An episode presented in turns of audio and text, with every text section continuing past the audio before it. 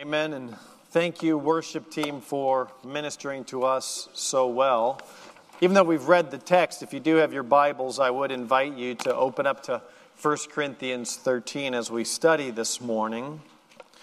And as you're making your way there, let me bring to your mind a phrase that many of us are familiar with putting your money where your mouth is. The concept, of course, being that when all is said and done, there's often a whole lot more that has been said than has been done. Uh, this type of living is antithetical to the Christian life that we're called to live. We're called to be doers of the word and not just mere hearers. We find ourselves often at the crossroads of the ideals that we believe and spout, but then having the challenge of living those things out. How many times do all of us struggle to live out what we believe? We say something with our mouth, but when it comes to getting something done, well, that, that's just a very different story. I know that I can find in my own heart the ability to just generate and produce excuses as fast as I can breathe sometimes when it comes to living what it is that I say.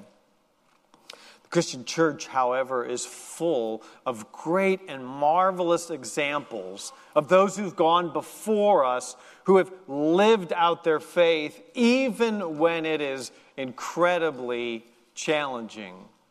I want to share one such story of, of a people putting their money where their mouth was that, that is found in Joseph Hellerman's book, When the Church Was a Family. He tells the, the story of Cyprian, who was an early bishop of Carthage, thinking North Africa around 250 AD, about how his congregation responded when some Christians were taken ransom, were taken hostage during a worship service. And raiders had come into the church, grabbed all of these rural Christians, and sent a letter to the big city writing for a ransomed demand. It's almost fascinating to just consider the issue that we see in this text from this history from what happens in Israel but, but notice how Cyprian writes to this church family, how he writes to them about how his congregation is going to respond, where, where he and the congregation are going to put their money where their mouth is.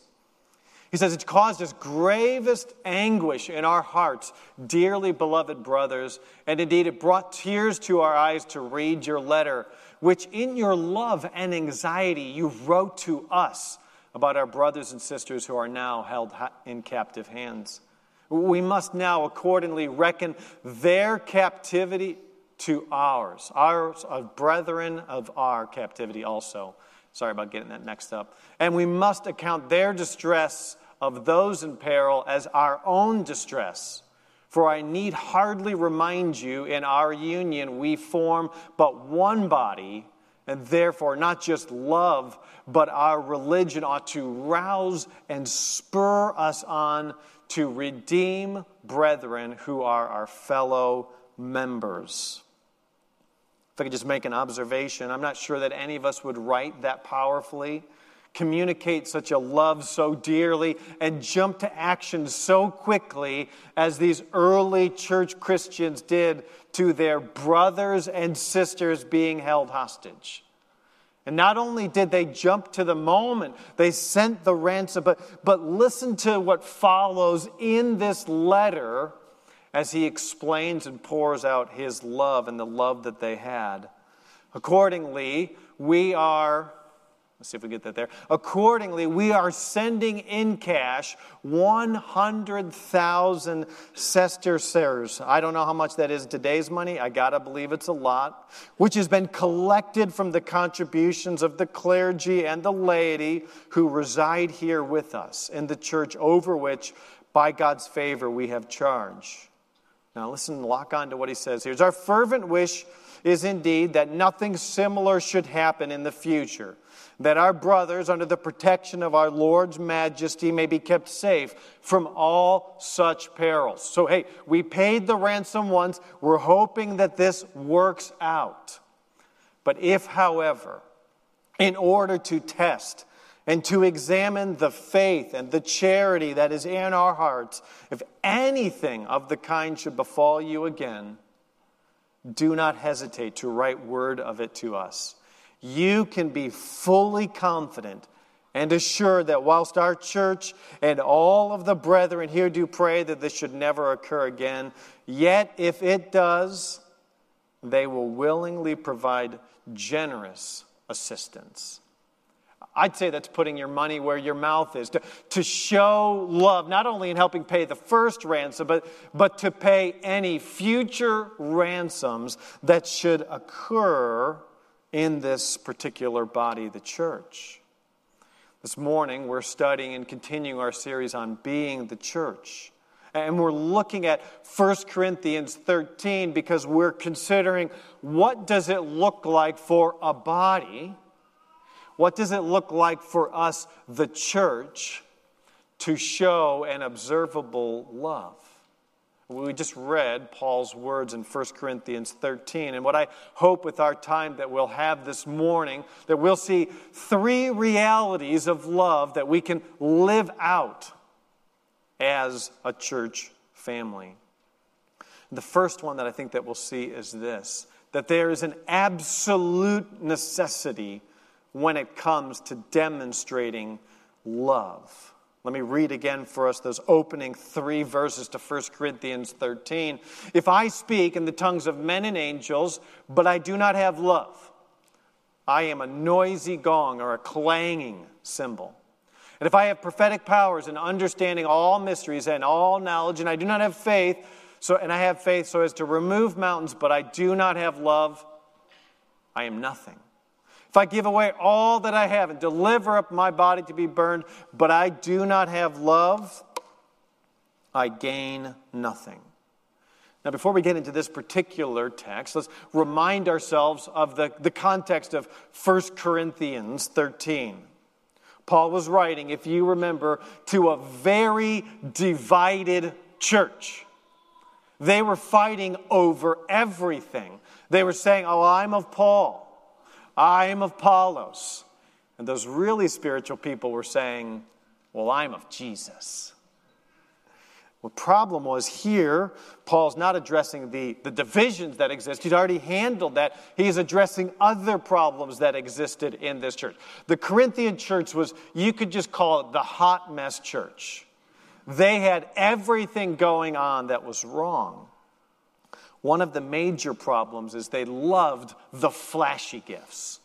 They, they loved the sign gifts. They, they loved the speaking in tongues. They loved the miracles. They, they loved those things, and it had gotten out of hand.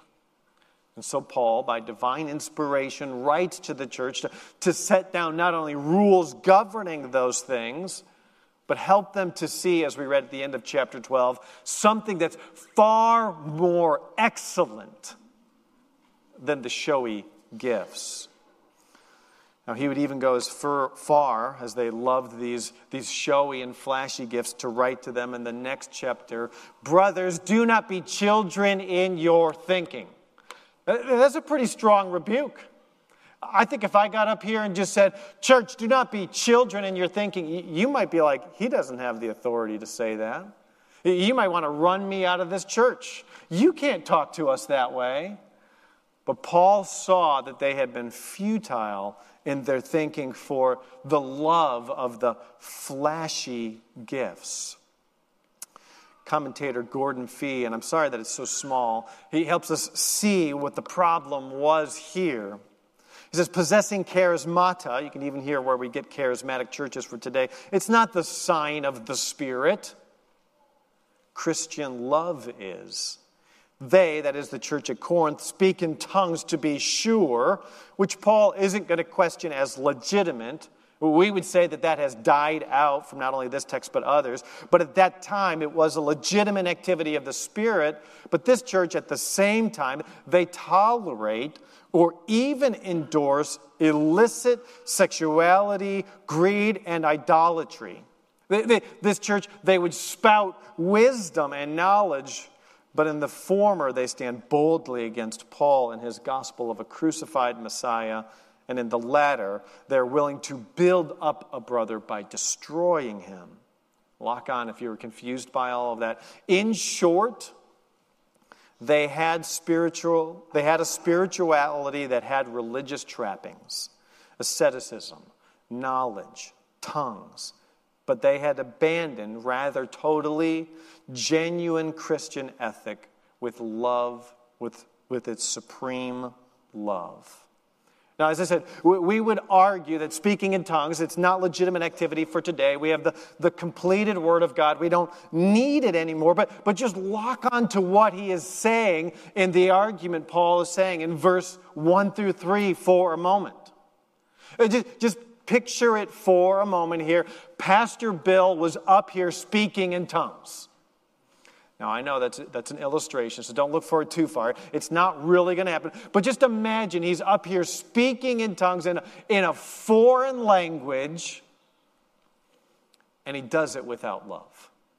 How, how does Paul compare his doing this miraculous, this powerful thing? What does he say it is? It is a noisy gong. That's what that would be.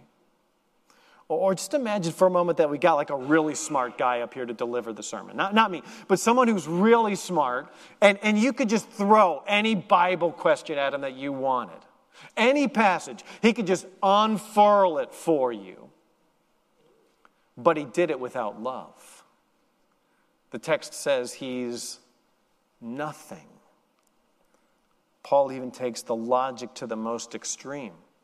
Okay, you're going to give away all of your belongings. You're even going to surrender your body to be burned. And, and I don't think that was like an illusion that Paul wasn't really thinking about. I mean, this was the day when Christians were actually dying for their faith. And he says, You're going to surrender all of these things, but, but you do it without love, you gain nothing. Beloved, these words should send shivers down our spine this morning. The centrality of love in the Christian walk is not, it's not a nice cherry on the top of the cake. It is the entire substance of the matter. Without love, everything that you say, everything that you do, without love, everything is useless. I hope that my own heart, I hope that your heart soberly and seriously considers that for a moment. I hope that we would become a church that, that has this observable love that we're talking about this morning. That, that sure, we, we might have Sunday school classes. You, you might even teach one of those classes. You might be on the worship team, the video team. You, you might serve as a greeter. You might be in the youth group. You might be doing all of these things. But listen to what the scriptures say that without love, you gain nothing from those things. Love is needed, it is necessity of the Christian life. And our text lays out three ways. One, in our relationships with one another. When we look at how the, the world organizes relationships, it, it does it in a very different way than how the church organizes its relationships. It's usually around certain other loves, like, like the love of sports. And you get two guys who love basketball, love football, love baseball. They could talk it for hours. Or, or the love of particular hobbies. I've been informed that it's deer season and that some of you love to hunt deer. Not quite figured it out yet, but th- there's a deep love. I've even seen it. You get two deer hunters together and you're like, we need to pry you apart. The world organizes around the color of skin gender, intelligence, income, other interests. The point being that, that they say it's the love of these things that brings them together. But that is not how a Christian community is formed. That, that's not how the church is brought together. It's love built in our relationships. We see this in 1 John 4 19 through 20, coming from the apostle of love. We love because he first loved us. If anyone says, I love God, and he hates his brother, he is a liar. For he who doesn't love his brother whom he has seen cannot love God whom he has not seen. That might be a convicting text for you here this morning. There might be people here in this room, in your family, at your work, where, where, where you would say you hate them, but the evidence is clear that you do. The essential nature of love in relationships. That begins to beg the question that if we're, if we're talking about love, we're talking about the necessity, the centrality of love, then we better at least make sure we understand well, what is love? Commenting on this passage, Gordon Fee says, To have love, therefore, means, and lock on here, to be toward others the way God in Christ has been toward us. To be loving means to be toward others the way that God in Christ has been toward us. I don't know about you, but that is a tall order for sure. To be toward others the way that God has been toward me. I'll be the first to confess. I fall short of that standard so many times in my marriage, in my parenting, in my relationships with you, I fall short so many times. To, to be toward you the way Christ has been toward me. It's an opportunity for us to see ways that we can grow. I think one of the ways that I've at least seen it here is, is how you do relate to the body. It's not all bad news. In fact, this past Wednesday, I enjoyed being around for Awana. And as I saw the, the various activities happening that night, I thought, this is a group of people who are loving the way Christ called them to. Whether it's you're teaching and leading because you gave up your Wednesday evening uh, to love children in this church and to love children in this community who aren't your own. It was a great expression of love. There's all kinds of examples of love because we see that it is needed, it is necessitated in our relationships with one another. And so, can I encourage you, based on the argument of this text this morning, to examine where you might need to grow in your love in your relationships? And that this, this love would be the type of love that is described the, the way Christ loved you, that, that you would love that way. And so it might be in your marriage, it might be in your relationship with your children. It might be in the relationships in this church, but, but that you would see that you're called to live a life of love, and that if someone didn't know Christ, as they watched you love, they would see that there's something special, there's something peculiar, there's something different about the type of love that this individual shows. I'm not minimizing, well, I'll do the dishes tonight, honey. I'm not minimizing that type of love, but I'm talking about something perhaps even more sacrificial. Or when it comes to in this body of believers here, that you would consider how do I love sacrificially? It might be for those of us who are younger, looking for ways to serve those who are older. For example, you heard us mention in the announcements the, the rake and run. Well, what a great way to use the strength and the energy that the Lord has given to us to serve those in our congregation and even in our community to love them sacrificially.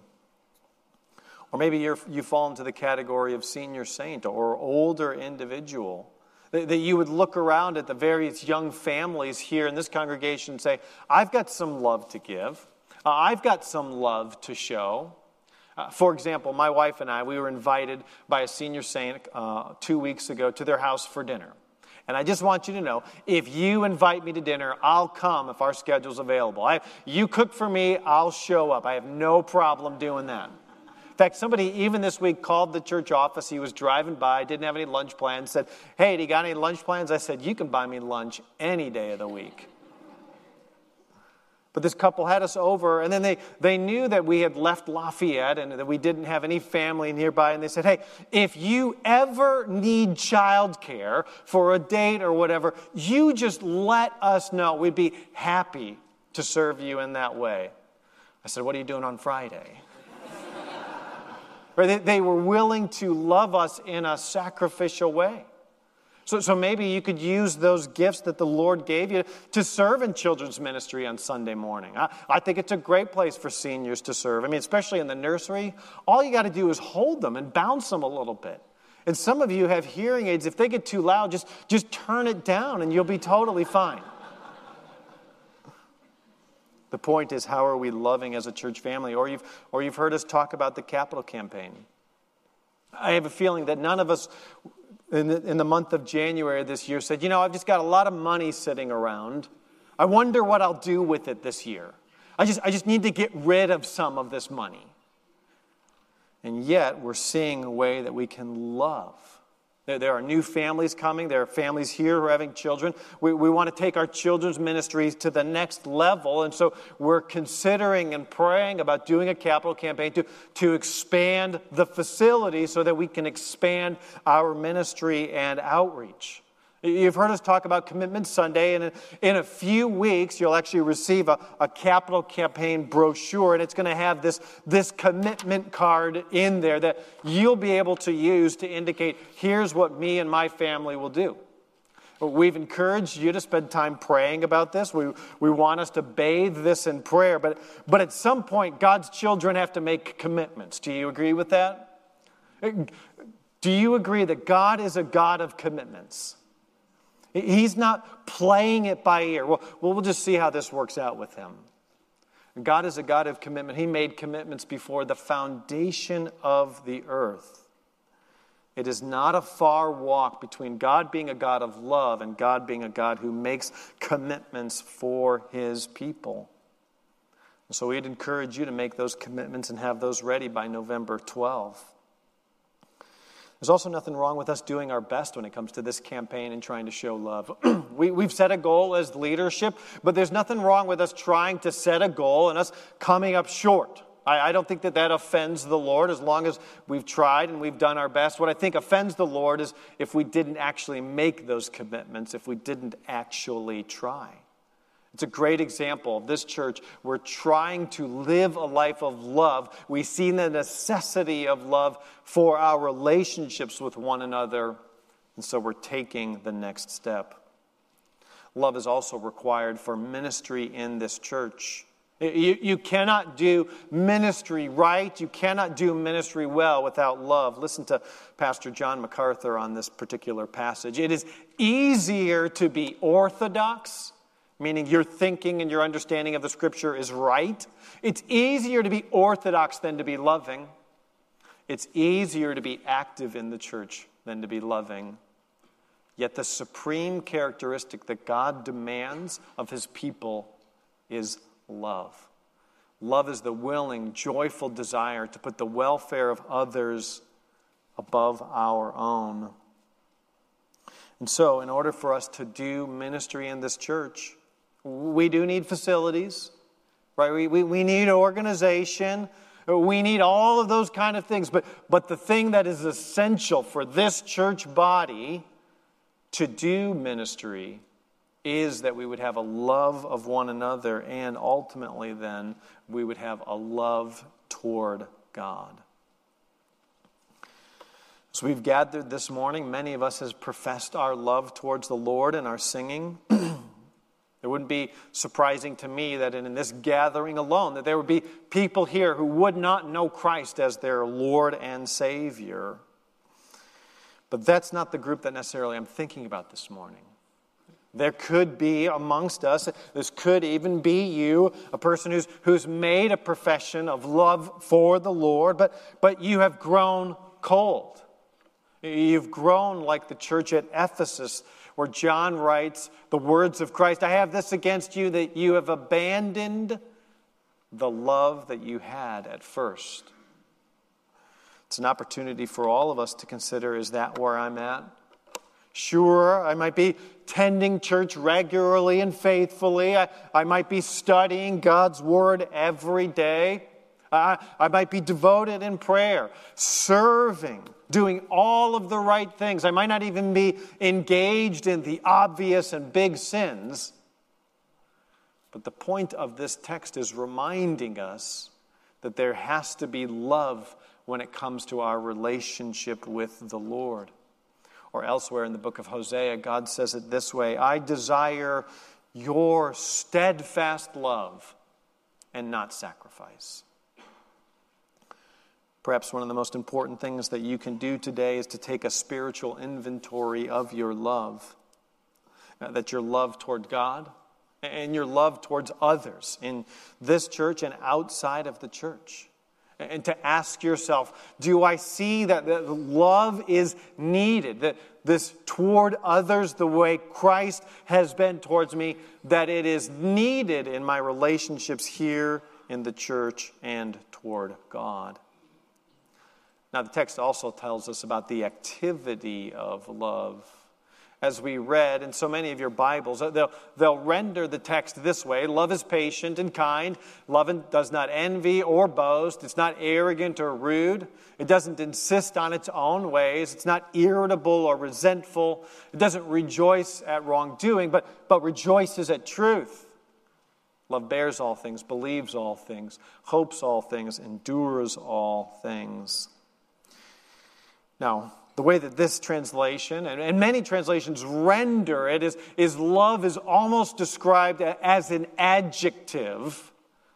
But in the original text, love is put together as verbs. Uh, what do I mean by that for a moment? An adjective, in case you've forgotten, I know you guys came to, to church this morning for lessons in grammar. I know that that's why you woke up this morning. But, but an adjective describes something it describes a person, place, thing, or idea. So, for example, when you, when you go to work tomorrow and someone says, How was the sermon yesterday? and you say the sermon was boring, boring is the adjective in the sentence. The verb was was, it's a, a verb of being. But if you said the, the, the preacher, he, he preached a long sermon and boring, Preached would be the verb in that sentence. Meaning, it's, I'm trying to draw out and to highlight to us this morning, Paul is showing us that, that love is an activity. He's not describing the various ways in which love looks like. He's telling us this is love lived out. Uh, another way that could be translated is this way Love waits patiently. Love shows kindness. Love does not burn with envy, does not brag. It's not inflated with its own importance. It doesn't behave with ill mannered impropriety. It's not preoccupied with the interests of self. It does not become exasperated into pique, doesn't keep on reckoning of evil. Love does not take pleasure at wrongdoing, but joyfully celebrates the truth it never tires of support, never loses faith, never exhausts hope, it never gives up. The point being, and you've probably heard this before, love is an action. And love is described, but love is also shown. This is what it looks like. Because we have to remember that, that right theology beloved, it is, is no substitute for love. Religious works are, are no substitute for love. Nothing substitutes for love. Christians, we have no excuse for not loving. Why? Because the love of God has been poured out within our hearts through the Holy Spirit who was given to us. We don't have to manufacture love, we only have to share the love that has been given. High words and high calling for sure. We don't have to manufacture the love. We only have to share the love that has been given to us. And what the text does is it, it breaks this down into seven biblical examples of what love does. Love is patient. It shows patience to others. And you might have said to yourself and said to others, Look, I've got a lot of gifts, but one of them is not being patient with others.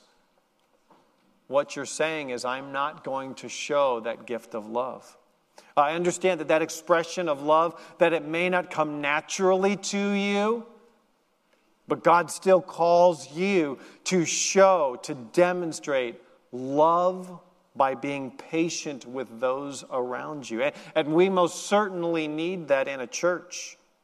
Or we're told that love, it acts kindly. This is actually a really interesting word. We don't have time to trace it through the scriptures this morning, but, but just even notice how Christ uses this particular word to describe what it means to, to follow him. For my yoke is easy and my burden is light. Because being kind, it's the, the counterpart to being patient. To be kind means to, to be useful, serving, and gracious. It's active goodwill. It not only feels generous, but it is truly generous towards others. It does not only desires others' welfare, but it works for it. And so, how often when we look at our own lives, do we see examples of patience coming forward? How often do we see others when they're in need? Do we show kindness? I'd encourage you as we continue to walk through this list to, to take a spiritual inventory of your own life and to ask yourself, okay, where do I need to grow in, in putting this kind of love on? Where do I need to grow? Maybe I need to grow in my patience with my wife and my children. Maybe I need to grow in acting kindly to those at work. The text also tells us that we rejoice in truth. That's one of the activities of love. So many times, and this is true of myself, it's true of you because the scriptures will tell us that it's true. If we're honest, we love, when we hear bad news, we love to rejoice in that. Proverbs 18 puts it this way the, the words of the whisperer, or sometimes it's translated the gossip, they are delicious. They're like delicious morsels. They go down to the inner parts of our body. There is a, a tendency in all of us not to rejoice with the truth, but to rejoice with evil things, that when we hear evil things, to celebrate those things. The text also tells us that we're to bear all things. When we think about our relationship with one another, we're to bear it. This means to cover or to support, to protect. The love bearing all things by protecting others from exposure, ridicule, or harm. A genuine love doesn't gossip or listen to gossip. Even when a sin is certain, love tries to correct it with the least possible hurt and harm to the guilty person. Love bears all things. Love believes all things. You might have even described yourself at certain times, well, I'm just a cynic, or I'm just a realist. The Bible calls for you and I in our relationships with one another and even our relationship with God to always believe the best to always consider someone innocent until proven guilty, and to see that that is an expression of love for one another.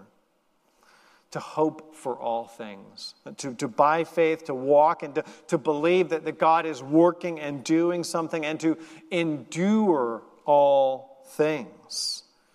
So many times in our lives, if we're honest, we don't like a love that has been called to endure. We're happy to cancel those, to reject those, to remove those who hurt us. And God says that the true sign of love is a person who endures. Endure was a military term that was used to describe an army's holding of a, a vital position at all costs. Every hardship and suffering was to be endured in order to hold fast that position. And so love holds fast to those it loves. It endures all things at all costs.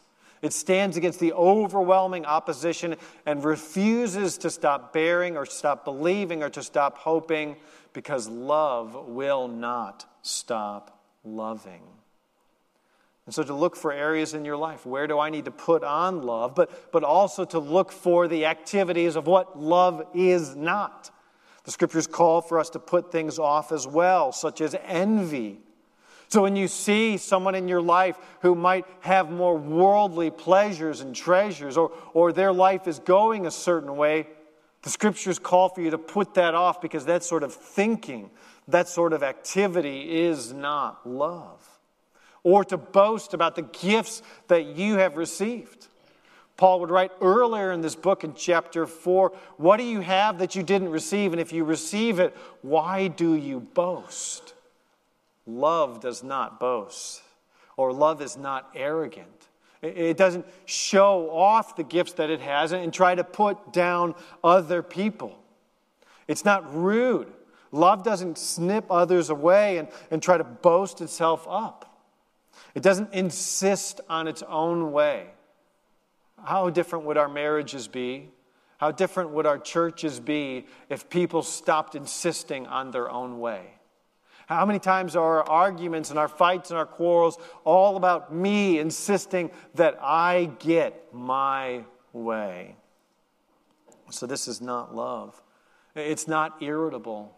How many times when we bump into someone else does our anger, our irritability come out? Or resentful? Love does not rejoice at wrongdoing. It's a big and it's a powerful list for sure, beloved.